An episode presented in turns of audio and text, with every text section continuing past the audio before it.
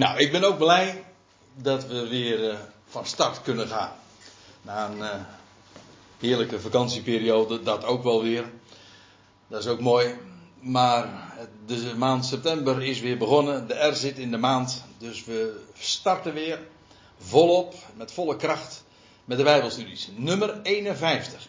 En zojuist werd het al eventjes door Arie aangegeven in het gebed. Inderdaad ben ik van plan om er iets meer vaart in te brengen.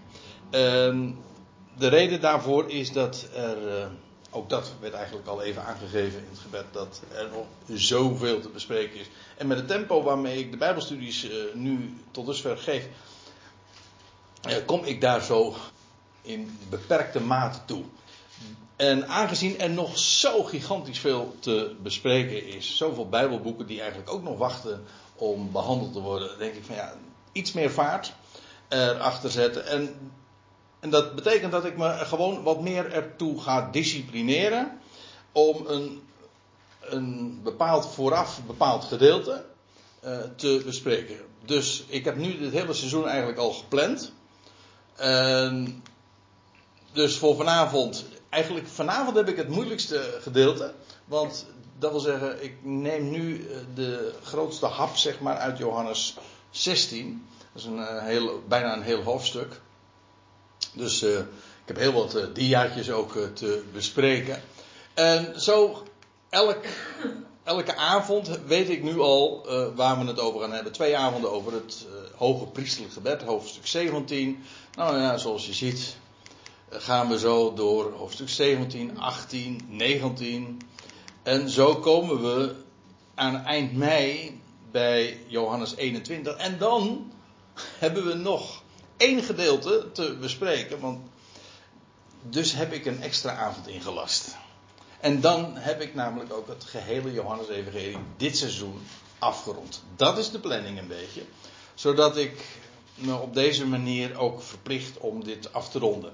Kijk, weet je wat je de voorgaande jaren altijd had met de Bijbelstudies? Dat je als je niet plant van, oh daar moet ik uitkomen, dat je soms zomaar uh, blijft steken in een bepaald onderwerp. Terwijl onderwerpstudies, dat is wat meer voor de zondagen gereserveerd. En op deze manier hou ik dat ook wat meer apart. Dus ik hoop dat het uh, zowel voor mij als spreker als ook voor jullie als luisteraar uh, een, een plezierige aanpak is.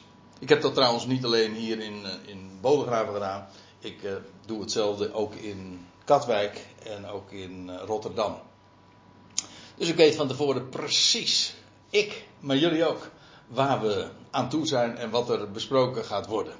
Dat is de planning, tenminste.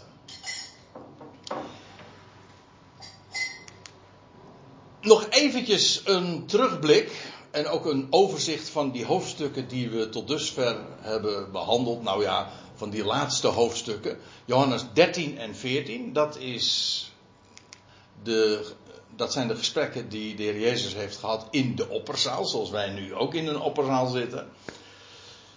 Ik denk zo dat Arie dat ook wel in gedachten had, van, om een beetje in stijl te blijven.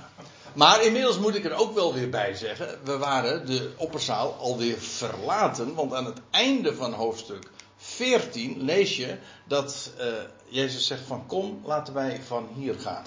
Dus dan verlaten ze de, de opperzaal, waar de voetwassing had plaatsgevonden en uh, veel uh, andere gesprekken ook hadden plaatsgevonden. Vervolgens lees je dat men dus vanaf het einde van hoofdstuk 14, dus ook hoofdstuk 15, 16, 17, die zijn allemaal, dat is allemaal uitgesproken van, vanaf in uh, de reis uit de opperzaal tot aan Gethsemane. Want in hoofdstuk 18, vers 1 lees je dat ze uh, het Kidrondal nog gaan oversteken. Dus het Kidrondal dat ligt uh, tussen de Olijfberg en Jeruzalem in. Dat betekent dus dat wat we vanavond ook behandelen, Johannes 16, maar ook de volgende keer, Johannes 17, het hoge priestelijk gebed, dat heeft de Heer Jezus eh, uitgesproken eh, in Jeruzalem zelf nog, dat moet dan vlakbij of eventueel zelfs in de tempel geweest zijn. Dat kan niet anders. Dat traject kun je dus gewoon zo op die manier ook traceren. En Johannes 17 is echt een apart hoofdstuk, omdat dat niet zozeer een. Ge, dat zijn geen gesprekken die de Heer Jezus heeft met de zijnen, maar hij richt zich daarin tot God. Uh, wellicht toehoorders zijn daar geweest, anders had Johannes het ook niet kunnen optekenen natuurlijk.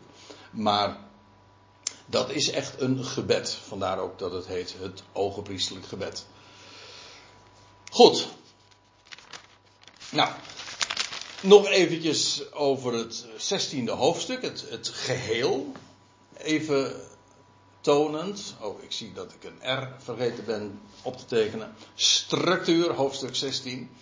En dan laat ik zien, niet alleen het overzicht, maar ook de indeling. Vanaf in vers 5 dan lees je dat de Heer Jezus zegt dat hij terugkeert tot de Vader. En dan lees je over de reactie van de discipelen, van droef, dat ze van droefheid vervuld zijn. En dan gaat de Heer Jezus een belofte doen van de, in de vertaling heet dat dan, de trooster. Maar dat is de erbijgeroepene. De belofte van de erbijgeroepene aan de discipelen. En dan in vers 8 tot 11 wordt heel specifiek gesproken wat die erbijgeroepene, de parakleet, de, zo u wilt, trooster, uh, voor missie heeft ten aanzien van de wereld. En in de versen 12 tot 15 de missie van hem voor de discipelen. Dan in vers 16, hoofdstuk 16, vers 16, eh, begint hij, de weer te spreken over de terugkeer tot de Vader. En dan zijn het discipelen die onderling dan vragen gaan stellen van wat Jezus uitspraken zouden betekenen. En dan geeft Jezus antwoord, dat is vers 19 tot 28. En dan lees je weer van de reactie van de discipelen die nu zekerheid hebben ontvangen. En dan in de laatste verse opnieuw dat Jezus daarop reageert. Zodat je ziet niet alleen maar een indeling van het hoofdstuk, maar ook hoe dat gestructureerd is. De terugkeer tot de Vader is het grote onderwerp, maar ook wat daartussen ligt, of wat daarvan het grote gevolg is. Namelijk dat juist omdat de Heer Jezus terugkeert tot de Vader, dat, zijn, dat de erbijgeroepene zal komen. En met een geweldige taak, met een geweldige ja, missie. Nou, dat is dus wat we vanavond uh, te verstouwen hebben, zeg maar. We gaan uh, snel uh, van start. Voor een deel is er trouwens nog een beetje overlap, want de vorige keer hebben we het al wat gehad over uh, 5 en 6 en ook dit vers, als ik me niet vergis. Maar goed, dat is alweer zo'n tijd geleden. Uh, daar komt trouwens bij dat ik nog niet zo lang geleden, dat was eigenlijk ook naar aanleiding van de Bijbelstudies die we hier hebben gehouden, en, uh, op een zondagse samenkomst ook hebben ingezoomd op de, de parakleet, de erbijgeroepene en, zijn, en dat wat hij doet. Goed, vers 7. Maar ik zeg jullie, zegt de heer dan tegen hem, ik vertel jullie de waarheid. Het is nuttig voor jullie dat ik wegga. Het is niet alleen maar een gegeven en noodzakelijk, maar het is ook voor jullie, zegt hij, nuttig. Hoezo? Want indien ik niet zou weggaan, zal de erbijgeroepene niet naar jullie toekomen. De ja, ik noem toch maar, uh, ik heb een beetje zitten stoeien met de vraag van hoe, hoe geef je dat nou weer? Nou, de erbijgeroepene is toch echt, denk ik, de allerbeste benaming. Het Grieks staat daar parakletos. Dat komen we dus een drietal keren, nee vier keer tegen in, uh, in Johannes Evangelie in zijn brief ook nog een keer, maar dan wordt het vertaald met de voorspraak. Uh, letterlijk betekent het niet de erbij roeper. Dat heb ik in het begin een keertje fout gezegd. Het is niet de erbij roeper, maar passief de erbij geroepene. En dan in de zin van iemand die erbij geroepen wordt, namelijk om de zaak waar te nemen en om te helpen en om de, uh, ja, een pleitbezorger. Dat is de betekenis van dat woord. En hier is het ook eh, iedere keer de geest van de waarheid. Het is de geest van God zelf. De persoonlijke geest van God zelf. Vandaar ook dat hij ook als een persoon wordt aangeduid. Het is, namelijk, het is niet een ander dan God, maar het is de geest van God. En die zal komen. En hij zegt: Als ik wegga, dan zal de erbijgeroepene uh, komen als ik niet, niet zou weggaan, dan, ja, dan kan die geest, die erbij geroepen, ook niet naar jullie toe komen. Dus daar zit een direct verband. Maar als ik gegaan ben, dan zal ik hem naar jullie toezenden. En we weten ook dat daar precies tien dagen tussen heeft gezeten. De heer Jezus voert ten hemel. Dat is trouwens meer de benadering van Lucas. En tien dagen later, toen is eh, de vijftigste dag is de Heilige Geest inderdaad over hen gekomen. Ik moet er trouwens bij zeggen, in het Johannes-evangelie ligt het net nog weer wat anders. Want de Geest kwam over hen op de vijftigste dag. Maar in werkelijkheid hadden ze de, de Geest al ontvangen op de dag van de opstanding zelf. Toen blies hij op hen en hij zei: Ontvang mijn geest. Leven namelijk. Maar goed, demonstratief dat de geest over hen kwam, dat was vijftig dagen later. In het Johannes-evangelie is dat allemaal in, uh, ja, in elkaar geschoven, om zo te zeggen. Dan zie je dus echt dat de dag van de opstanding en de dag van de hemelvaart en de dag van dat de geest komt, eigenlijk allemaal dezelfde dag is. Hij voert een hemel, uh, of hij stond op, hij voert een hemel en de geest werd op hen geblazen. Dus allemaal op die enezelfde dag heeft dat plaatsgevonden in de kiem, in de kern. En in het boek Handelingen, zoals Lucas het behandelt, ja, dan zie je dus echt dat, dat, dat daar 40 en 10 dagen tussen zit. En terwijl hij komt, hij, dat is die geest van God zelf dus, en terwijl hij komt, zal hij de wereld ontmaskeren. En als ik zeg de wereld, we hebben het al een paar keer eerder over gehad, de, de, de term de wereld, in het Grieks kosmos, komen we juist in de geschriften van Johannes heel dikwijls tegen. En dat kan allerlei aanduidingen uh, betreffen. Dat wil zeggen, het kan allerlei dingen uh, betekenen. In die zin op allerlei dingen betrekking hebben. Kosmos betekent eigenlijk een, een ordening. En het staat tegenover het woordje chaos, dat is wanorde. En een, en een kosmos is een ordening. En je kunt het ook nog als, eh, als, een, eh, als een werkwoord opvatten, namelijk iets cosmetiseren. En dan breng je iets op orde. Hè? Cosmetisch. En, maar net als in het Nederlands en in het Engels uh, trouwens ook, en het Duits ook, het woordje wereld, world, world, kan specifiekere toepassingen hebben. De betekenis is altijd die van de wereld, dat is waar. De vertaling is dus geen probleem. Maar als je het hebt over de wereld, ja, dan, kun, dan kun je bedoelen gewoon de aarde. Je kan bedoelen het heelal. Maar je kan het ook hebben over uh, de Joodse wereld bijvoorbeeld. Of de islamitische wereld. Of de, de wereld van de, de kleding. Ik noem maar wat. Hè.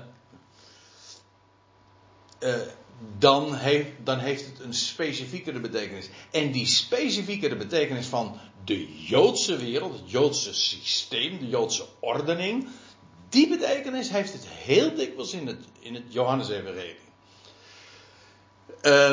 we zullen dat later trouwens vanavond ook nog wel tegenkomen. Het is de synagogen, eigenlijk ook als aanduiding van de Joodse wereld.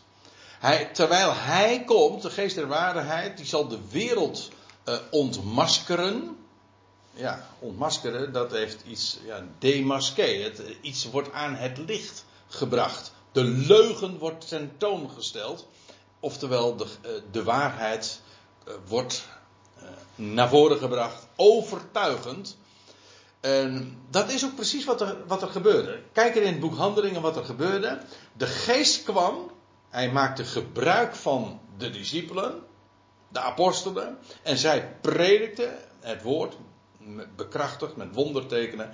En men, de tegenstanders, de Joodse wereld, kon daar niets tegen inbrengen. Je leest dat, ik geef hier een verwijzing naar Handelingen 6, vers 10, van Stefanus, dat ze niet bij machten waren, de leidslieden van het volk, bij machten waren om de wijsheid waarmee hij sprak, om die te weerleggen. En wat, wat je dan uh, ziet, als, als je de waarheid niet kan weerleggen, maar je verdraagt het niet, wat doe je dan? Wel, de boodschapper van de waarheid maak je dan een kopje kleiner. En dat is precies ook wat met Stefanus is gebeurd. Vandaar die vervolging.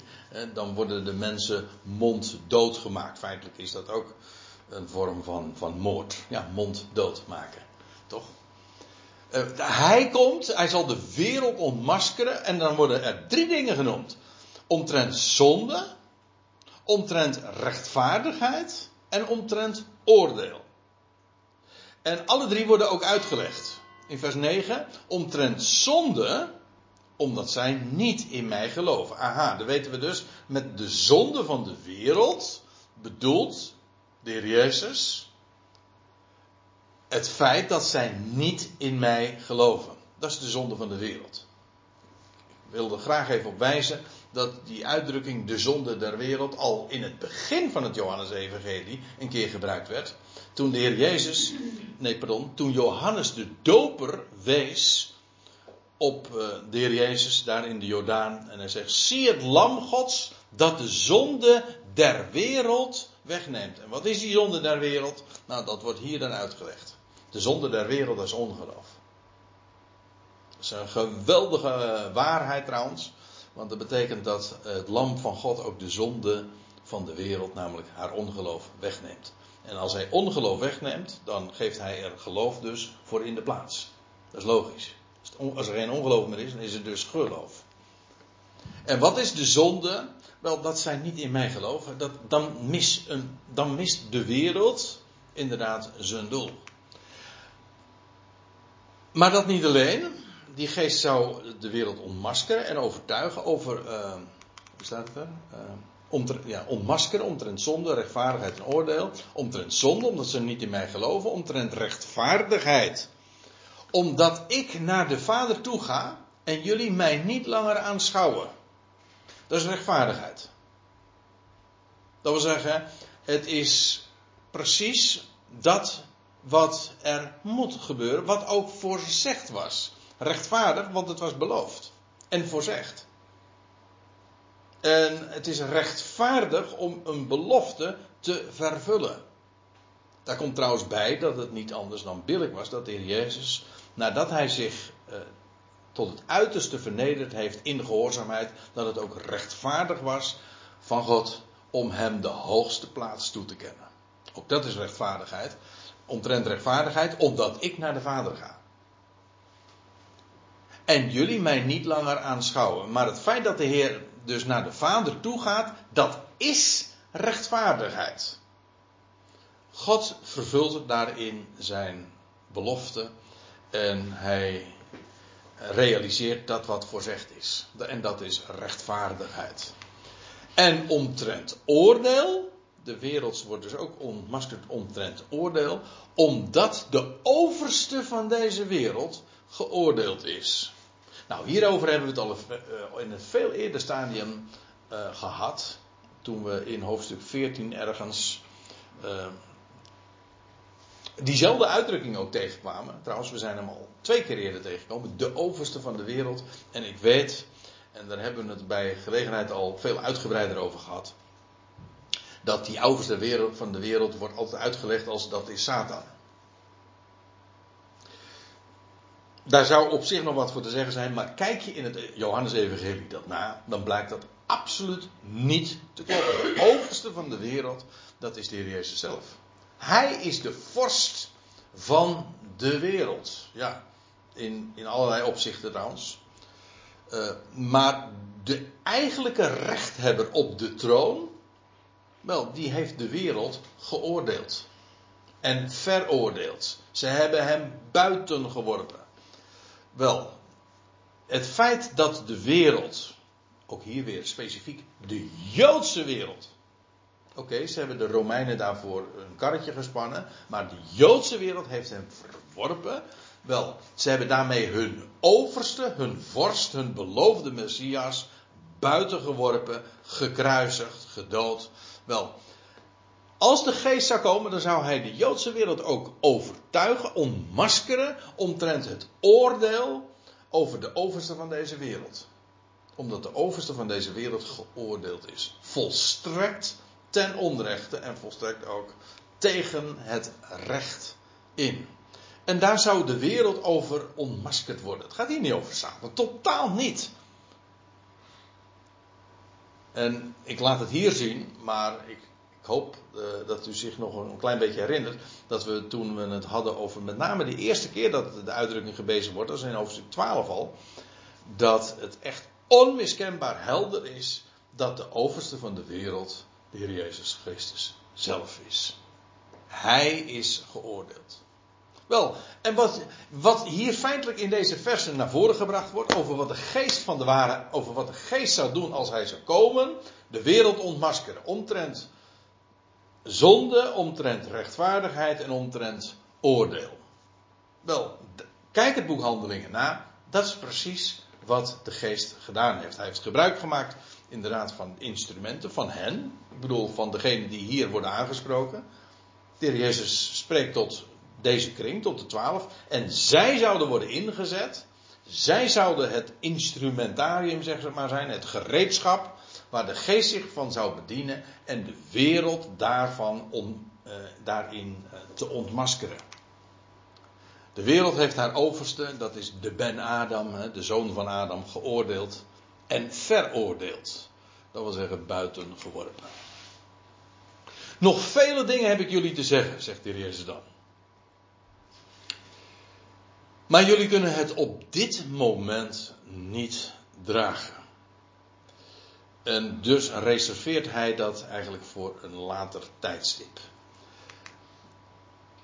Dat blijkt dan, want dan zegt hij, maar wanneer hij komt, namelijk die geest van de waarheid dus, dan zal hij jullie de weg wijzen in alle waarheid. Dus feitelijk wat de Heer zegt is, eh, dat wat ik nu allemaal nog vertel, nu op deze avond, vlak voor mijn gevangenneming, vlak voor mijn kruisiging, uh, dat, is, uh, dat is absoluut niet het, het, het geheel. Integendeel, de, er is nog zoveel meer te, te vertellen. Precies waar we het net ook over hadden. Er is nog zo enorm veel. En de Heer zegt van, dat ga ik nu niet doen. Maar don't worry. Als hij komt, de geest van de waarheid. Wat, ja, wat zou de geest van de waarheid anders doen dan inderdaad jullie de weg wijzen in alle waarheid? En dat is ook wat eh, er toen in die generatie is gebeurd. Eh, de geest heeft alle waarheid en bekendgemaakt. Het is vervolgens ook beschreven in brieven, in geschriften en geboekstaafd en gebundeld en dat is precies waarom we nu 2019 gewoon een complete schriften in ons midden hebben. En ons eh, met al die waarheid kunnen bezighouden. Hij zal jullie de weg wijzen in alle waarheid, want hij zal niet spreken van zichzelf. Maar zoveel hij hoort, zal hij spreken namelijk zoveel hij hoort, namelijk die geest, hoort uh, van mij ook.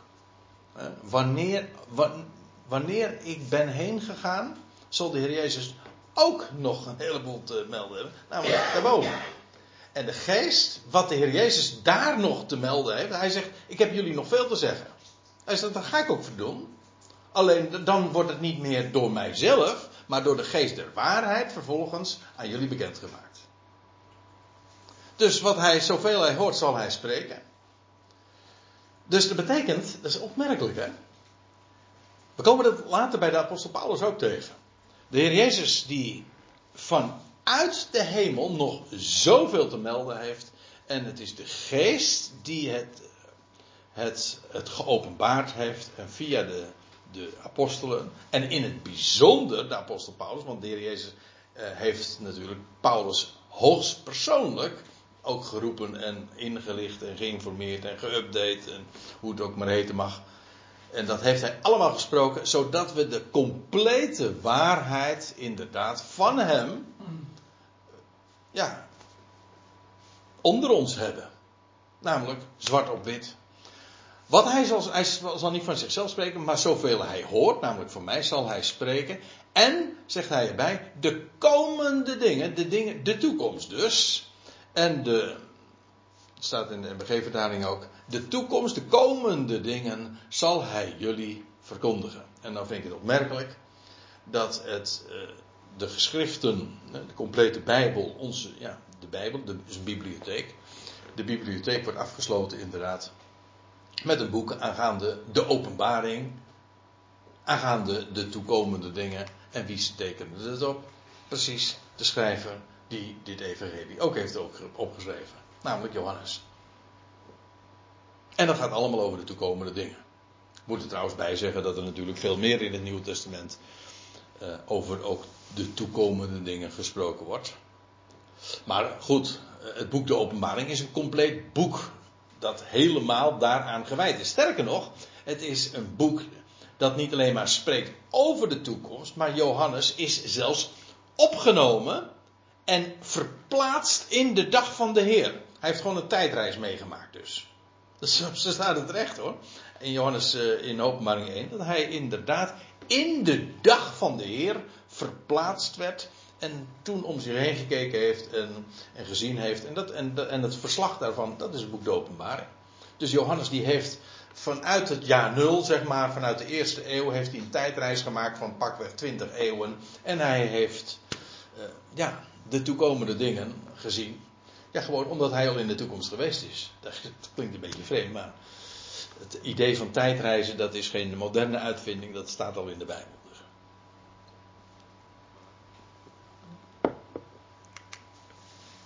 Hij zal mij verheerlijken. Dat betekent, hij zal mijn heerlijkheid in het licht stellen. Ja, hij, de Heer Jezus zou naar de Vader gaan en gekroond worden met eer en heerlijkheid. En dat zou de geest inderdaad uh, in het licht gaan stellen. Hij zal mij verheerlijken, omdat hij vanuit het mijne zal nemen en aan jullie zal verkondigen. Hij zal vanuit het mijne nemen. Toekomende tijd zal nemen. Namelijk al wat hij van mij zal horen. Zo stond het toch? Uh, zoveel hij hoort, zal hij spreken. Oh, zoveel, ja, dat had ik hier trouwens eventjes uh, anders moeten ze, uh, weergeven. Zoveel als hij zal horen, zal hij spreken. Moet ik ook nog even corrigeren thuis. Zoveel als hij zal horen, zal hij spreken. Hij zal mij verheerlijken omdat hij vanuit het mijne zal nemen en aan jullie dat zal verkondigen. Ik ben boven, dat is waar. Jullie zijn beneden. Maar die geest van waarheid uh, zal uh, jullie volkomen op de hoogte stellen en mij en mijn heerlijkheid ook bekendmaken. Alles wat de Vader heeft, is het mijne. Ja, dat is ook een kenmerk van wat uh, de Messias is. Hoe was het ook alweer? Dat stond in uh, hoofdstuk 3, vers 35. De Vader heeft de Zoon lief. Ja, en heeft hem alles in zijn hand gegeven. Of zoals de Heer Jezus aan het einde van de Matthäus-evangelie zegt: Mij is gegeven alle autoriteit in hemel en op aarde. Dat is ook wat hem tot Messias maakt. Hij gaat namelijk heel hemel en aarde terugbrengen tot God. Alles wat de Vader heeft, God dus, dat komt mij toe, is aan mij gegeven. En daarom zei ik dat hij vanuit het mijne neemt en aan jullie zal verkondigen. Dus omdat ik de Messias ben, aan wie God alles heeft gegeven, daarom zal de geest van daaruit aan jullie verkondigen. Daarom, om die reden. Ik ben het. Hij zal mijn heerlijkheid in het licht stellen. Omdat de Vader alles aan mij heeft gegeven. En dan krijgen we een zin die de discipelen toen de tijd, bij deze gelegenheid bedoel ik, heel raadselachtig hebben gevonden. Dat zal blijken uit het vervolg. Want wat zegt de Heer Jezus? Een tijdje en jullie zullen mij niet meer aanschouwen. En nog een tijdje, of in de MBG-vertaling staat nog een korte tijd. Maar goed, eigenlijk staat in het Grieks hier een verkleinwoord. Doen wij in het Nederlands ook heel veel, hè? verkleinwoorden gebruiken. Maar hier staat in het Grieks ook een, een verkleinwoord. Dus uh, dan krijg je het idee van een korte tijd, oftewel een tijdje. En jullie zullen mij niet meer aanschouwen. En nog een tijdje. En jullie zullen mij zien. Waar zou het op slaan? Ja, achteraf is dit niet moeilijk. Maar ik zal je vertellen, uh, dat zal uh, straks in de navolgende vers ook blijken, dat degene met wie Jezus dit besprak, zijn discipelen, er, uh, dit absoluut niet duidelijk was. Maar laat ik, laten we meteen maar even de koe bij de hoorns vatten. Een tijdje. En dat is met recht een hele korte tijd.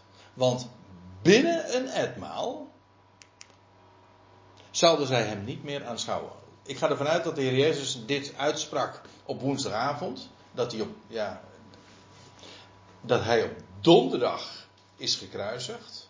Nee, niet op vrijdag, dat kan niet, want hij heeft drie nachten in het graf gelegen. En dan kom je met de huidige, met de traditionele telling, kom je nooit uit op drie nachten. Want dan is het vrijdagnacht en zaterdagnacht heeft hij in het graf gelegen en zondagochtend stond hij op. Maar dan heeft hij maar twee nachten in het graf gelegen. Terwijl de, de schrift er helder over is, als je mij vraagt. Hij heeft drie nachten in het graf gelegen. En dat betekent dat uh, hij niet op de vrijdag, maar op de donderdag is gekruisigd. En, en dit was de avond eraan voorafgaand, dus dit was woensdagavond. Dus hij zegt een tijdje en jullie zullen mij niet meer aanschouwen. Dus dat is van woensdagavond tot donderdagmiddag. Donderdagmiddag is de Heer Jezus gestorven. Halverwege de middag. Dus inderdaad, binnen een etmaal, veel sterker, nog korter zelfs, ze zouden hem niet meer aanschouwen. En staat er, en nog een tijdje, en jullie zullen mij zien. Ook dat zou een korte tijd zijn. Ietsje langer trouwens, dat wel. Want uh, nog een tijdje, dat is nog weer drie dagen later. Zou hij van, en dat is dus van donderdagmiddag tot zondag, zou hij uh, in het graf liggen. En op de zondagochtend ja, zou hij opstaan. En die zondag zouden ze hem inderdaad weer zien en aantreffen. Dus uh, jullie, een tijdje en jullie zullen mij niet meer aanschouwen. De volgende, de, gewoon minder dan een etmaal. En nog een tijdje en jullie zullen mij weer zien. Dat zou dus drie dagen later zijn. Dus ja, achteraf is deze zin helemaal niet raadselachtig. Het is eigenlijk volstrekt helder. Sommigen dan van zijn discipelen zeiden tot elkaar: wat is dit wat hij tot ons zegt?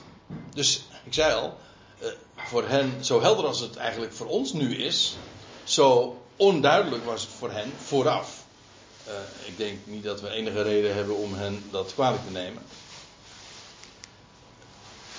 En dan zeggen ze van, wat is dat wat hij tot ons zegt? Een tijdje en jullie zullen mij niet meer aanschouwen. En nog een tijdje en jullie zullen mij zien. En, en, en dat ik ga heen naar de Vader ook een raadselachtig. Zij zeiden dan: Wat is dit wat hij zegt? Een tijdje. Wij weten niet wat hij spreekt. Let op, dit zijn woorden die ze onderling met elkaar bespreken. Ze stellen deze vraag niet aan Jezus. Nee, dit zijn dingen die ze dan uh, met elkaar uh, fluisterend of in ieder geval onder elkaar bespreken. Want er staat er: Jezus wist dat zij hem wilden vragen en zei tot hen. Hij wist, er staat in de MBG-vertaling, uh, hij bemerkte, oh ja, hij bemerkte uh, dat zij hem iets wilden vragen. Gezondheid. Ze hebben hem, ze hebben hem dus niet de vraag gesteld. Maar uh, Jezus voelde wel aan van dat dit totaal niet overkwam, het kwartje viel niet. Jezus wist, wist dat zij hem wilde vragen. Hij zei tot hen, jullie zoeken, jullie zoeken met elkaar omtrent deze dingen. Dat ik zei een tijdje en jullie aanschouwen mij niet. En weer een tijdje en jullie zullen mij zien. En dan zegt voorwaar, voorwaar. Amen, amen. Dat is dus het Griekse woord, hè. Wat er staat. Eigenlijk ook weer Hebreeuws. Maar amen betekent voorwaar.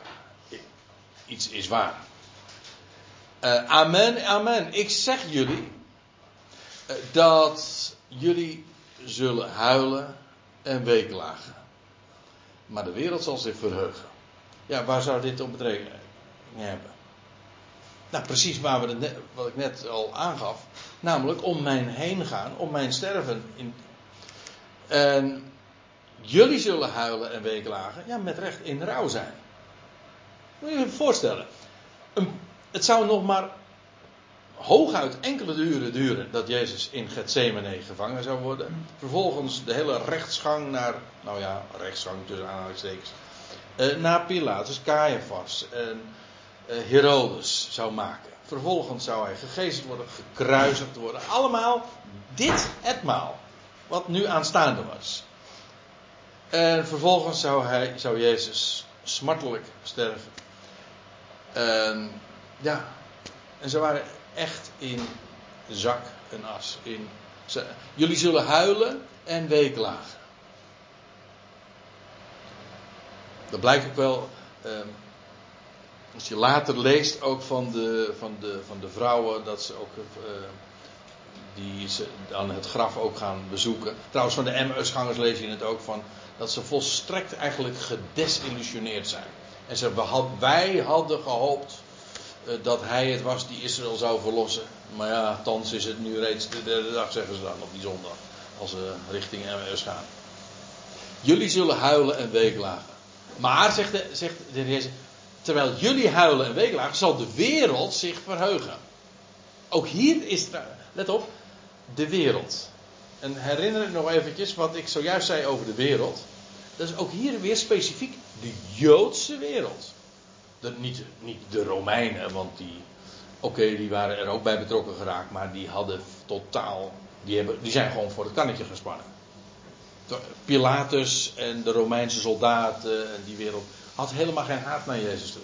Dit was een intern Joodse kwestie. Maar de wereld, namelijk de Joodse wereld, het Sanhedrin en, en de hele de, de synagogen en alles wat daarmee verband hield, ja, die verheugde zich over het feit dat nou, eindelijk was die lastpak uh, om zeep geholpen en uh, daar was een einde aan gekomen. De wereld verheugde zich. Dat is dus de Joodse wereld. Maar hij zegt, jullie, jullie zullen bedroefd worden. Maar zegt hij hierbij, jullie zullen, maar jullie droefheid zal tot vreugde worden. Ja, waarop zou dat anders betekenen dan dit? Dus de weggewentelde steen. Ja, en later lees je dat Paulus in de Korinthebrief zegt: Als de overste van de wereld dat hadden geweten, dan hadden ze de, de heren der heerlijkheid niet gekruisigd. Want ja, wat er op die derde dag gebeurde, dat was natuurlijk de overheden en machten werden echt te kijk gezet. Dat gold voor het Sanhedrin, dat gold voor de, in feite voor de Romeinse overheid natuurlijk ook, voor de keizer. Dit zette alles op zijn kop. Dit was een complete omwenteling. Ja, niet alleen van die steen. Het graf was leeg achtergelaten. Oké, de Heer Jezus had het ook al duidelijk uh, gemaakt. Jullie zullen mij zien, maar de wereld ziet mij niet meer. Het enige wat ze gezien hebben is een, een graf dat leeg was. Maar hem hebben ze niet meer gezien. Dus dat, is ook een onderwerp waar we het al diverse keren over gehad hebben. De Heer Jezus had gezegd: De wereld ziet mij niet meer. Nee. En het laatste wat ze gezien hebben is, die, uh, is dat graf. Dat verzegeld werd en vervolgens leeg was. Dat konden ze trouwens ook niet ontkennen. Hè? Nooit is de, uh, uh, ontkend dat de steen was weggewenteld of dat het graf leeg was. Nou ja, men heeft er een leugen voor bedacht. Namelijk dat het lichaam van Jezus gestolen is. Wat natuurlijk volstrekt uh, onzin is. En ook onmogelijk zelfs. Maar goed, dat is een ander onderwerp. Jullie zullen bedroefd worden, zegt hij. Dat is waar. Maar het, is voor een korte tijd. Want jullie, eh, maar jullie droefheid zal tot vreugde worden. Namelijk op de derde dag dus. Wanneer de vrouw. Nou, dan komt er een beeldspraak. Wat de heer trouwens straks ook nog uh, gaat uh, bespreken. Wanneer de, wanneer de vrouw, gewoon een vrouw in het algemeen, baart, heeft zij droefheid. Dat wil zeggen met haar weeën en het hele proces van het, gebo, het baren. Kan niet over, uit ervaring spreken. Maar ik heb het toch wel van nabij gezien. Uh, wat, wanneer de vrouw baart, heeft zij droefheid. Ja, omdat haar uur kwam. Uh, maar wanneer zij het kindje baart, herinnert zij zich niet meer de verdrukking, de, de weeën. Hoezo? Nou, vanwege de vreugde dat er een mens in de wereld geboren werd. Dus je hebt hier twee dingen. Je hebt verdrukking. En je hebt de geboorte. Ja. En wat Jezus nu zegt in deze vergelijking, ja, als, eh, een vrouw eh, een kind baart, oké, dat is, dat is de, de, de verdrukking. En dan is dat droefheid. Maar dat is slechts, hoe intens ook, het is slechts van tijdelijke aard. Want als eenmaal het kind er is, dan is het de, de, de verdrukking en alle moeite die het heeft gehad, is ze dat vergeten vanwege de vreugde dat er een mens in de wereld geboren werd. En de heer Jezus vergelijkt dat met de droefheid die zij, zijn discipelen kort zouden hebben omtrent zijn heen gaan, dat zijn, sterven. En een paar dagen later, nog een korte tijd, ja, dan zou uh, de droefheid plaatsmaken voor een, een, een vreugde, een blijvende vreugde. Dus de verdrukking, die weeën, ja, dat spreekt van sterven. En de geboorte, dat spreekt van nieuw leven. Lijkt me duidelijk, want zo noemen we dat ook. En we noemen het ook verlossing.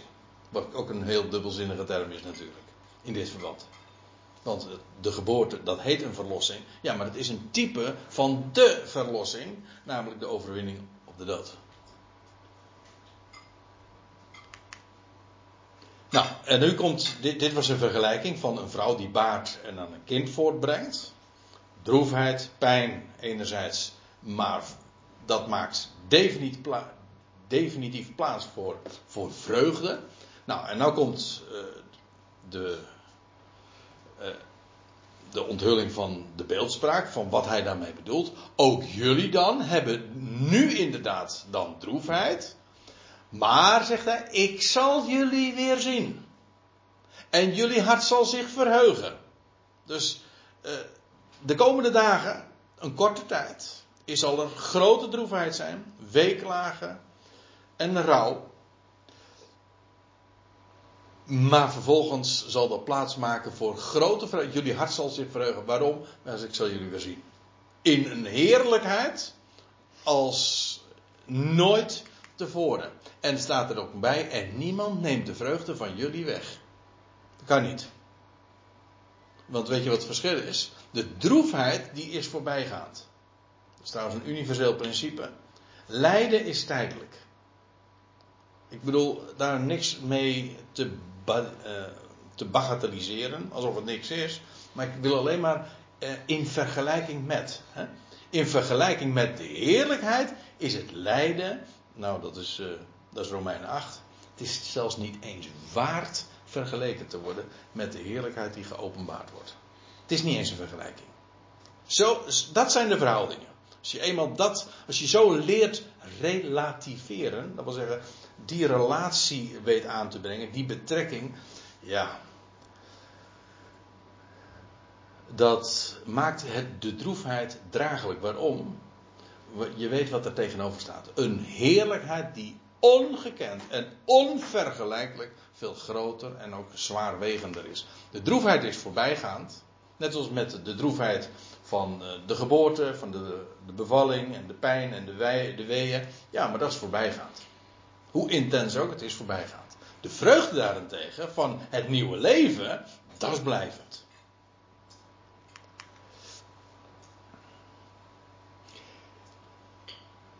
En in die dag zullen jullie mij niets vragen. In die dag, dat is natuurlijk de dag van de opstanding. Dan zullen jullie mij niks vragen. Nee, dat is namelijk geen, dat, is, dat zal geen dag meer van vragen zijn. Maar dat is de dag van de antwoorden. namelijk van vreugde. Alle vragen van waarom en waartoe, et cetera, die zullen dan plaatsgemaakt hebben voor één groot uitroepteken. In die dag zullen jullie mij niks vragen. Amen, amen. Dat is echt Johannes Evangelie. Hoe vaak we dat niet tegenkomen. Dat de Heer Jezus met die grote klem dat dan zegt. Voorwaar, voorwaar. Ik zeg tegen jullie. Dat wat, je, wat jullie de Vader ook maar zouden verzoeken. Of zouden bidden, staat er in de MBG-vertaling. Letterlijk verzoeken. Een vraag indienen eh, met een verzoek. Wat jullie de Vader ook maar zouden verzoeken in mijn naam. Hij zal het aan jullie geven. En ik weet, we hebben het al een keertje eerder uh, ter sprake gebracht, omdat de Heer dit namelijk uh, al uh, soortgelijke dingen had gezegd in de opperzaal. In hoofdstuk 14, vers 13. En 14 kwamen we soortgelijke woorden al tegen. De garantie van wat jullie ook gaan vragen, zullen vragen, de Vader zal het geven. En we hebben het toen ook besproken. Ik wil het graag nog even in, in, in herinnering roepen. Hoe men heeft gestoeid met die woorden. En om, waarom? Omdat men niet letterlijk leest. Men brengt die woorden, bijvoorbeeld die de Jezus hier uitsprak tegen de discipelen, gaat men veralgemeniseren en, en betrekt men op alle gelovigen. En zegt, nou, ik heb de Heer gebeden om genezing, ik heb de Heer om dit gebeden en het is niet gebeurd. En dan zeggen ze, het staat er toch, de Heer had gezegd, amen, amen.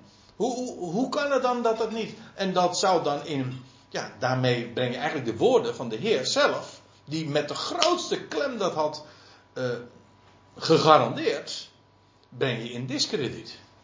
En de Heer zegt, maar het is waar, want deze woorden zijn niet tegen alle gelovigen van alle tijden uitgesproken. Nee, deze woorden sprak hij tegen zijn discipelen toen. En inderdaad, deze absolute garantie, die hij gaf aan de twaalf, ik noem ze eventjes maar zo, ondanks het feit dat Judas hier weg was, maar gewoon, het deed toch nog steeds het twaalftal, is inderdaad vervuld. Kijk het maar naar in het Nieuwe Testament. Alles wat wij weten van wat de discipelen hebben gebeden, Kijk het maar nou ook in het boek Handelingen. Dat is altijd vervuld. Wat jullie de Vader ook zouden verzoeken in mijn naam, Hij zal het aan jullie geven. En ik ken geen uitzonderingen erop. De uit, ik bedoel, dit is zijn garanties. Ik, charismatische predikers, pinkstermannen en dergelijke, die weten dus ook met zulke woorden, die gaan aan de haal. En, die, en, ze, en ze beloven allerlei dingen die ze absoluut niet waar kunnen maken. Maar de Heer heeft de waarheid gesproken. Het was inderdaad amen, amen. En dit is vervuld. En als bijvoorbeeld een Petrus en een Johannes daar bij de, bij de, bij de poort zijn, bij de schone poort, en ze zien die verlamden, en dan zeggen ze: In de naam van de Heer Jezus. Achteraan. Ik zeg u, sta op en wandel. Wat gebeurt er? Die man die staat niet op, hij springt op. En hij huppelt zo de tempel. Hij had zijn hele leven nog nooit gelopen. Hoefde niet te revalideren, helemaal niks. Kijk, dat zijn wonderen. Dat, is, dat zijn geen trucjes van, uh, die in allerlei samenkomsten uh, nu in de, in de charismatische wereld worden gepromoot. Nee, dit is echte, dit zijn beloften die de Heer waar heeft gemaakt. Hij zal het aan jullie geven. En deze belofte is gerealiseerd. Nou, um, ik stel voor, ik zie dat het inmiddels 9 uur is. Dat we eerst eventjes uh, gaan pauzeren en dan uh, pakken we straks uh, de draad op bij vers 24. Wij waren gebleven bij vers 23 dus. Dat de Heer Jezus met grote klem benadrukt en ook belooft aan degene die hij hier aanspreekt, de twaalf noem ik ze maar even, dat wat zij de Vader ook maar zouden verzoeken in zijn naam, in de naam van de Heer Jezus, het aan hen gegeven zou worden, wat ook absoluut dus vervuld is. We kennen daarop geen uitzondering. Dus de belofte is heel sterk. En laat geen reductie toe. Dat wil zeggen, je kan daar niks van afdoen. Hoeft ook niet. Laat het gewoon staan. Maar hou wel in de gaten tegen wie het gezegd wordt. En ga het niet veralgemeniseren. Want dan maak je grote, grote brokken. Tot nu toe, en nu komen we bij vers 24. Verzoeken jullie niets in mijn naam. De heer Jezus had al gezegd van. Uh, in het vervolg, in de toekomst, gaan jullie bidden in mijn naam. En in mijn naam, dat is maar niet alleen maar een formulering aan het einde van het gebed van in Jezus' naam vragen wij u dat zoiets. Want dan hebben we eigenlijk helemaal niet eens meer in de gaten waarom en uh, met wat voor kracht je dat zegt. Want in mijn naam wil zeggen op mijn gezag. Zoals wij zeggen, in naam van de wet. Dat wil zeggen op gezag van de wet en de overheid die erachter staat, uh, wordt iets opgedragen. Dus als iets verzocht wordt in zijn naam, dan wil je eigenlijk, dan zeg je er feitelijk mee. Dat zeg ik niet, maar hij zegt het. De Jezus Christus zelf. En dan kan God niet eens daar, uh, met eerbied gesproken, onderuit. Hm? Dus in het algemeen is het ook nuttig om dat je goed te realiseren. Als je zoiets dus bidt in de naam van de Heer Jezus. Bijvoorbeeld, wat we kunnen, altijd kunnen bidden, ook in de naam van de Heer, is eh, bijvoorbeeld de gebeden die de apostel Paulus heeft uitgesproken. Dat we, dat we besef zouden krijgen en dat we verlichting van het hart zouden hebben in zijn naam. Want dat vervult hij ook, absoluut. Want het is namelijk zijn wil ook. Tot nu toe verzoeken jullie niets in mijn naam. Nee, dat was toen nog toekomstmuziek. En dan zegt de Heer: verzoek of bid en jullie zullen ontvangen. Opdat jullie vreugde vervuld zou zijn. Dat wil zeggen dat de Heer ook daadwerkelijk antwoord geeft op de vragen die gesteld worden. En ook zijn belofte daarin vervult. Deze dingen tot dusver, zegt hij, het voorgaande, heb ik in beelden gesproken tot jullie. Zojuist bijvoorbeeld uh, dat beeld van die vrouw die in barensnood is en in droefheid is, maar vervolgens een kind voortbrengt, nieuw leven en daar blijvende vreugde over heeft en de droefheid is vergeten. Dat was in beelden. Paroi mia. En dat eerste deel dat heeft te maken met het voorzetsel naast. En het andere, mia, heeft uh, de betekenis van het woord pad. En dat is trouwens op zich ook, uh, het woord zelf is al een beeld. Want het geeft iets aan dat iets niet rechtstreeks gezegd wordt, maar via een omweg, uh, naast het pad. Dat is het idee. Deze dingen heb ik in beelden tot jullie gesproken. Er komt een uur, ook hier wijst de Heer weer vooruit naar wat gaat komen, namelijk als de geest van de waarheid zou komen, dat ik niet meer in beelden tot jullie zal spreken, maar vrijuit zal ik berichten omtrent de Vader via de geest. Dan. En het idee dat vrijuit, dat is hetzelfde woord als wat elders ook vertaald wordt met vrijmoedigheid paresia. Dus niet meer via een omweg, niet meer in gelijkenissen, maar rechtstreeks, duidelijk, expliciet. In feite, de, dat de Heer in gelijkenissen sprak, dat was typisch ook voor zijn bediening hier op aarde. Daarna niet meer. De communicatie na de opstanding zou uh, niet meer in beelden en gelijkenissen zijn, maar straight rechtstreeks. Vrijheid. Zo zal de Heer berichten omtrent de Vader. Dit brengt dus ook inderdaad eh, in contrast dat de, de, ja, hoe zal ik het zeggen? De stijl van educatie, van onderwijs die de Heer gaf in zijn bediening op aarde, was in beelden. Terwijl nadien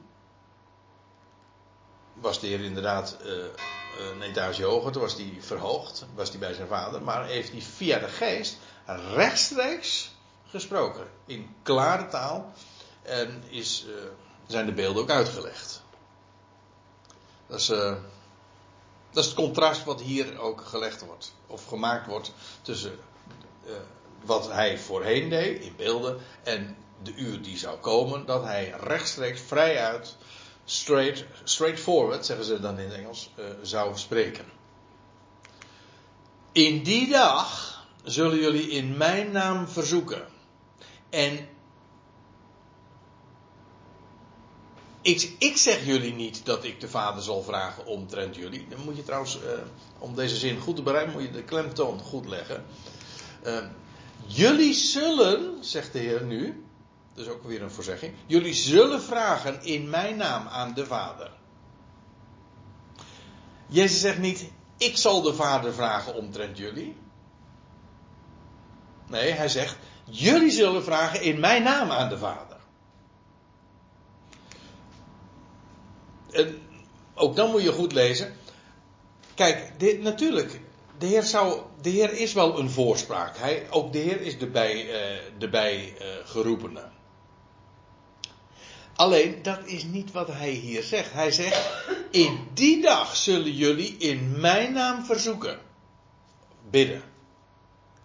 Hij zegt, en ik, ik zeg jullie niet dat ik de Vader zal vragen omtrent jullie. Dat is wel zo. De Heer zou natuurlijk zijn belangen wel behartigen. Hij zegt, maar dat zeg ik nu niet. Hij zegt, ik zeg nu niet dat, de vader, dat ik de Vader zal vragen omtrent jullie. Nee, jullie zullen zelf in mijn naam verzoeken. Dat zo staat het. Want de Vader zelf houdt veel van jullie. Ja, heeft jullie lief, maar hier staat niet het woordje agape, maar het woordje filio. Dat heeft te maken met genegenheid. En ook gen agape, dat is onvoorwaardelijke liefde. De liefde die een vader en een moeder voor een kind heeft, ongeacht wat dat kind is. Filio, dat is uh, meer een vriendschappelijke liefde. En ook de liefde die je hebt op grond van bepaalde eigenschappen. De genegenheid die je voor specifiek één iemand, voor iemand hebt, op grond van bepaalde kenmerken. Nou, dat staat hier ook. De vader zelf houdt veel van jullie. Natuurlijk, de vader heeft agape. Dat is waar. Dat is onvoorwaardelijke liefde. Maar hier gaat het over houden van, filio. Omdat, hij zegt, omdat jullie veel van mij hebben gehouden. En, je, en waarin kwam dat tot uitdrukking? En jullie hebben geloofd dat ik van bij de Vader uitging. En de Heer spreekt ook nu weer ja, gewoon dit gezelschap aan. Hij is vanuit de opperzaal is hij nu op reis naar Gethsemane. Hij is nog niet het Kidrondal overgestoken. En nou zegt hij tegen hen, hij zegt, ja, de Vader die houdt zoveel van jullie. Omdat jullie hebben, natuurlijk, het is allemaal genade. Hij zegt, maar jullie hebben van mij gehaald, jullie hebben geloofd dat ik van, van God uitging. En hoe uniek was die eigenschap? Slotverrekening, iedereen nam aanstoot aan hem. Uh, maar zij waren met hem meegegaan. En jullie hebben geloofd dat ik van bij God uitging. Dat wil zeggen dat ik van namens hem sprak. Jullie hebben dat beaamd en geloofd. Ik ging uit van de Vader. En ik ben in de wereld gekomen. Dat moet ik even uh, toelichten. Later in hoofdstuk 17 zullen we dat trouwens nog uh, wat preciezer bezien. Want dat die uitspraak, ik ben in de wereld gekomen, zou je kunnen opvatten van, oh dat slaat op Jezus geboorte in Bethlehem, toen kwam hij in de wereld. Dat zou een logische zin geven, en toch is dat niet de betekenis. Het gaat er niet, dat in de wereld gekomen, dat slaat niet op zijn geboorte in Bethlehem, maar op het begin van zijn openbare missie. Toen kwam hij in de wereld. Toen werd hij gezonden tot de wereld. Uh, ik zal straks, straks, een volgende keer, in, als we in hoofdstuk 17 zijn aangeland, zullen we dat ook zien. Dat de Heer Jezus ook zegt, uh, zoals de Vader mij heeft uitgezonden of afgevaardigd in de wereld, zo vaardig ik ook jullie af in de wereld. Uh, de discipelen waren al in de wereld, zou je ze kunnen zeggen. Hoezo dan werden ze afgevaardigd in de wereld? Ja, maar het gaat er ook niet over uh, hun geboorte of zo. Dat ze, daar zie je ook hoe, uh, hoe, je dat moet fine-tunen. Ook als het gaat over de betekenis van het woord wereld. Heeft niet altijd, lang niet altijd de betekenis van de wereld waarin wij wonen. En, in de breedste zin van het woord. Nee, het gaat erom hij, de Heer Jezus werd, uh, is in de wereld gekomen. Hier is de gedachte. Hij werd gezonden in de Joodse wereld. En toen, heeft hij, toen werd hij afgevaardigd en toen heeft hij ook tot hen gesproken. Hij zegt: Ik verlaat die wereld ook weer en ik ga naar de Vader toe. Nogmaals, als we in hoofdstuk 17 zijn, dan gaan we er ongetwijfeld wat dieper op in. Maar. Uh, ik denk niet dus dat het hier gaat over, de, over Bethlehem, maar over in feite uh, het, de aanvang van zijn openbare bediening. Toen, werd hij, toen is hij in de wereld gekomen, toen werd hij ook in de wereld gezonden. Maar als je dat dit nog niet overtuigend genoeg is, geen punt, we komen er nog later op terug. Hij zegt: Ik verlaat de wereld weer, heb je, ik ga naar de Vader toe hier weer dat gegeven. Ik ga naar de Vader toe. En zijn discipelen zeiden: Zie, nu spreekt u vrij uit, zonder enige beeldspraak te zeggen. Dit was uh, precies dat contrast waar het uh, eerder over ging. En nu zeggen, nu weten wij dat u alles weet en u het niet nodig hebt dat iemand u zou vragen. Wat, uh, wat zouden ze hiermee bedoelen? Dat u het niet nodig hebt dat iemand u zou vragen. Ik denk, als je even nog weer teruggaat in dit hoofdstuk, dan begrijp, dan begrijp je meteen ook waarom de discipelen dit zeggen. Want namelijk, de Heer Jezus had zojuist antwoord gegeven voordat zij uh, hem de vraag stelden. Weet u nog dat, ze, dat de Heer Jezus had gezegd van een korte tijd en jullie zien me niet meer. En nog weer een korte tijd en jullie zien mij. En dan gaan ze onderling een beetje eh, vragen van uh, sluisteren. Hoe zit dat? Wat zou dat betekenen? En dan zegt de Heer, terwijl ze hem de vraag niet hadden gesteld. Hij zegt, wat, uh, wat praten jullie? Hij zegt, jullie weten niet wat dat betekent. Hadden ze hem helemaal nog niet gevraagd. Dus ze wisten, hij wist dat dat hun vraag was. En hij geeft ook, terwijl ze nog niet eens de vraag hadden gesteld, antwoord op die vraag. En nu heeft de Heer inderdaad antwoord gegeven en nu zeggen ze, ja nu weten we dat u alles weet. En het niet, en, eh, niet, eh, en u het niet nodig hebt. Oh, dat is ook niet goed. Ja, staat er niet correct. En u het niet nodig hebt dat iemand u zou vragen. Dat wil zeggen, u, hebt niet, u hoeft niet eens de vraag te horen om toch antwoord te geven. Want u weet het. Kan je voorstellen, als je in, deze setting zit, dat je dan op een gegeven moment denkt van ja, dat, dat het koninkrijk is ook hierbij. Wat zij toen ongetwijfeld ook gedacht hebben. Ja, dat denk ik, ja. ja. Nou ja, we hebben het natuurlijk eh, bij eh, een eerdere gelegenheid al gehad over Judas, die zojuist eh, het gezelschap had verlaten. Die in elk geval dat, dat oogmerk had. En Jezus zelfs heeft willen forceren om er vooruit te komen. Maar goed, toen hij erachter kwam dat het niet zo ver kwam, toen, nou, toen is hij toen heeft hij zich van het leven beroofd. Maar dat was ook helemaal niet zijn. Uh, hij, hij bedoelde inderdaad uh, het, koninkrijk uh, te, te forceren. De openbaring van het koninkrijk. Enfin. De discipelen hier nu die zeggen van ja, u weet het allemaal. U hoeft niet eens de vraag van ons te horen. En hierom geloven wij dat u van God uitging. In, in ieder geval mede hierom. U geeft antwoorden op vragen die we nog niet eens hebben gesteld. En Jezus antwoordde: Geloven jullie nu? er zit iets uh, suggestiefs in, hè?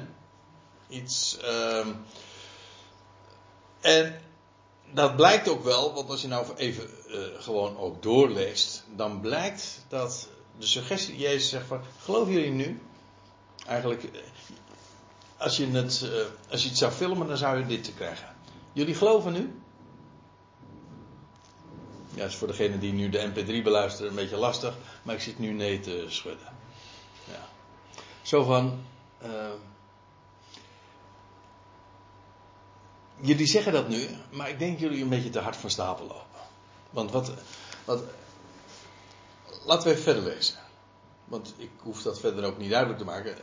Johannes, die geeft dat ook op die manier weer. Jezus antwoordde: Geloven jullie nu? Zie, zegt de Heer Jezus tegen hen. Het uur komt. Het is vrij letterlijk zelfs. Het uur komt. En is gekomen.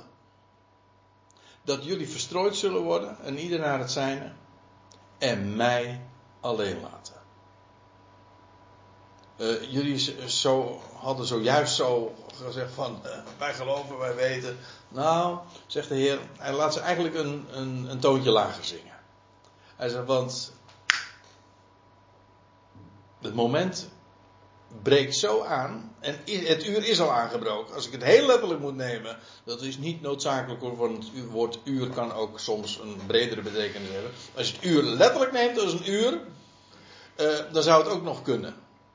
Zo van binnen een uur. Dan uh, zullen jullie allemaal verstrooid worden. En we weten, nou dat zullen we in het vervolg uh, nog wel zien hoe dat dan inderdaad beschreven wordt. Jullie zullen verstrooid worden, we zullen alle kanten op gaan. En ieder naar zijn plaats. Om, om, om, om een veilig heenkomen te vinden.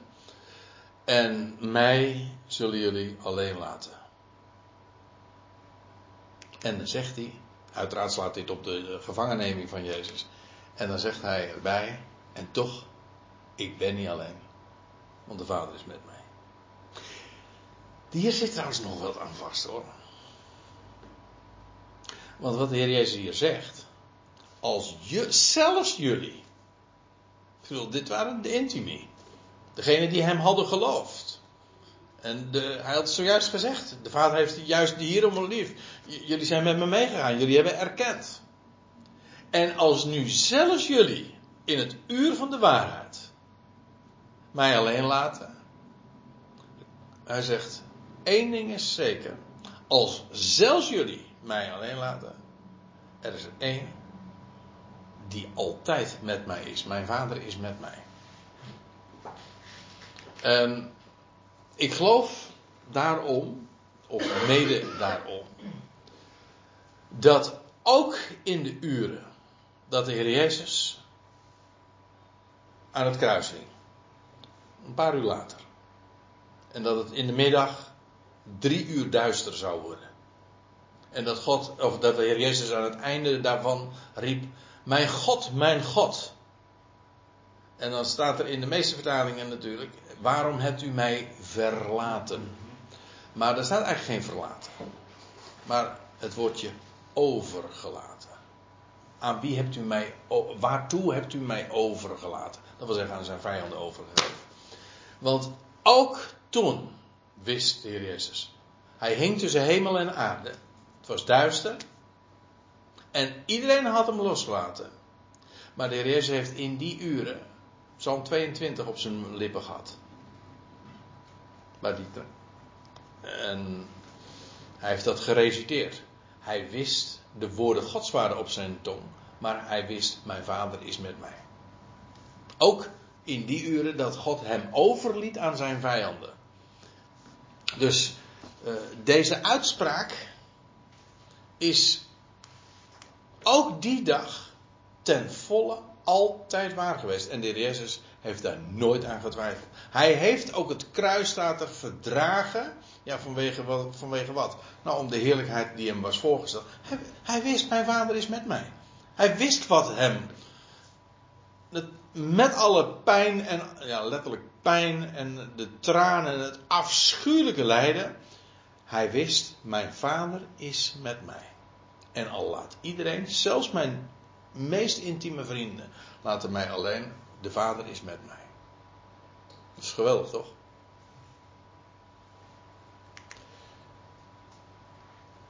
En dan het laatste vers van Johannes 16. Deze dingen. Dit is, dit, is ook, dit is het laatste vers van hoofdstuk 16, maar het is ook het laatste wat hij tot de zijnen zegt. Want al het andere, eh, Johannes 17, dat is een gebed tot zijn vader, waar zij wellicht bij geweest zijn. Daar komen we de volgende keer ook wel uh, over te spreken. En vervolgens wordt hij, steken ze over naar het Kidrondal en wordt hij gevangen genomen. En uh, ja, dat is in, in Gethsemane. Maar hij heeft hij hen dus niet meer gesproken. Ze, ze, ze, ze, zijn allemaal verstrooid en uh, ze hebben hem alleen gelaten. Dit zijn de laatste woorden die de Heer Jezus tot hen gewoon zo uitspreekt. Deze dingen heb ik tot jullie gesproken. Ja, waarom? Nou, opdat jullie in mij vrede zouden hebben. In mij. In dat wat in mijzelf, in dat wat ik gesproken heb, heb daar vind je vrede. Hij zegt in de wereld, ook hier weer, weer die, misschien in het algemeen de wereld, maar ook meer specifiek in, in, deze, in, de, in de Joodse wereld, waar, waar ze niets van je moeten hebben, hebben jullie verdrukking. Hij zegt, maar houd moed. Ik heb de wereld overwonnen. En dit is dus in feite het slot, de laatste uitspraak die hij doet in, in de kring van zijn discipelen. Die één en al bemoediging is. Vrede, hij, hij blikt achteruit en hij zegt van nou dat wat ik gesproken heb, dat is precies uh, waarin jullie je vrede zullen kunnen vinden. Uh, waar, opdat jullie in mij vrede zouden hebben. Hij zegt, hij wijst erop, in mijn woorden heb je vrede, in de wereld heb je verdrukking. Maar houd moed. Ik heb de wereld overwonnen. En hier klinkt ook nog in door. Jullie zien mij niet meer. Jullie zullen straks sowieso verstrooid worden en ieder naar, naar, naar het zijne gaan. Jullie zullen grote droefheid hebben. Maar over een paar. Nog, nog een tijdje en jullie zien mij weer. I'll be back. Soon. Ja. Dat wil zeggen, jullie zien mij weer. Eigenlijk zegt hij tot ziens. En ik zie hier de weggewentelde steen. Ik heb de wereld overwonnen. Houd daarom moed en daarin vind je vrede.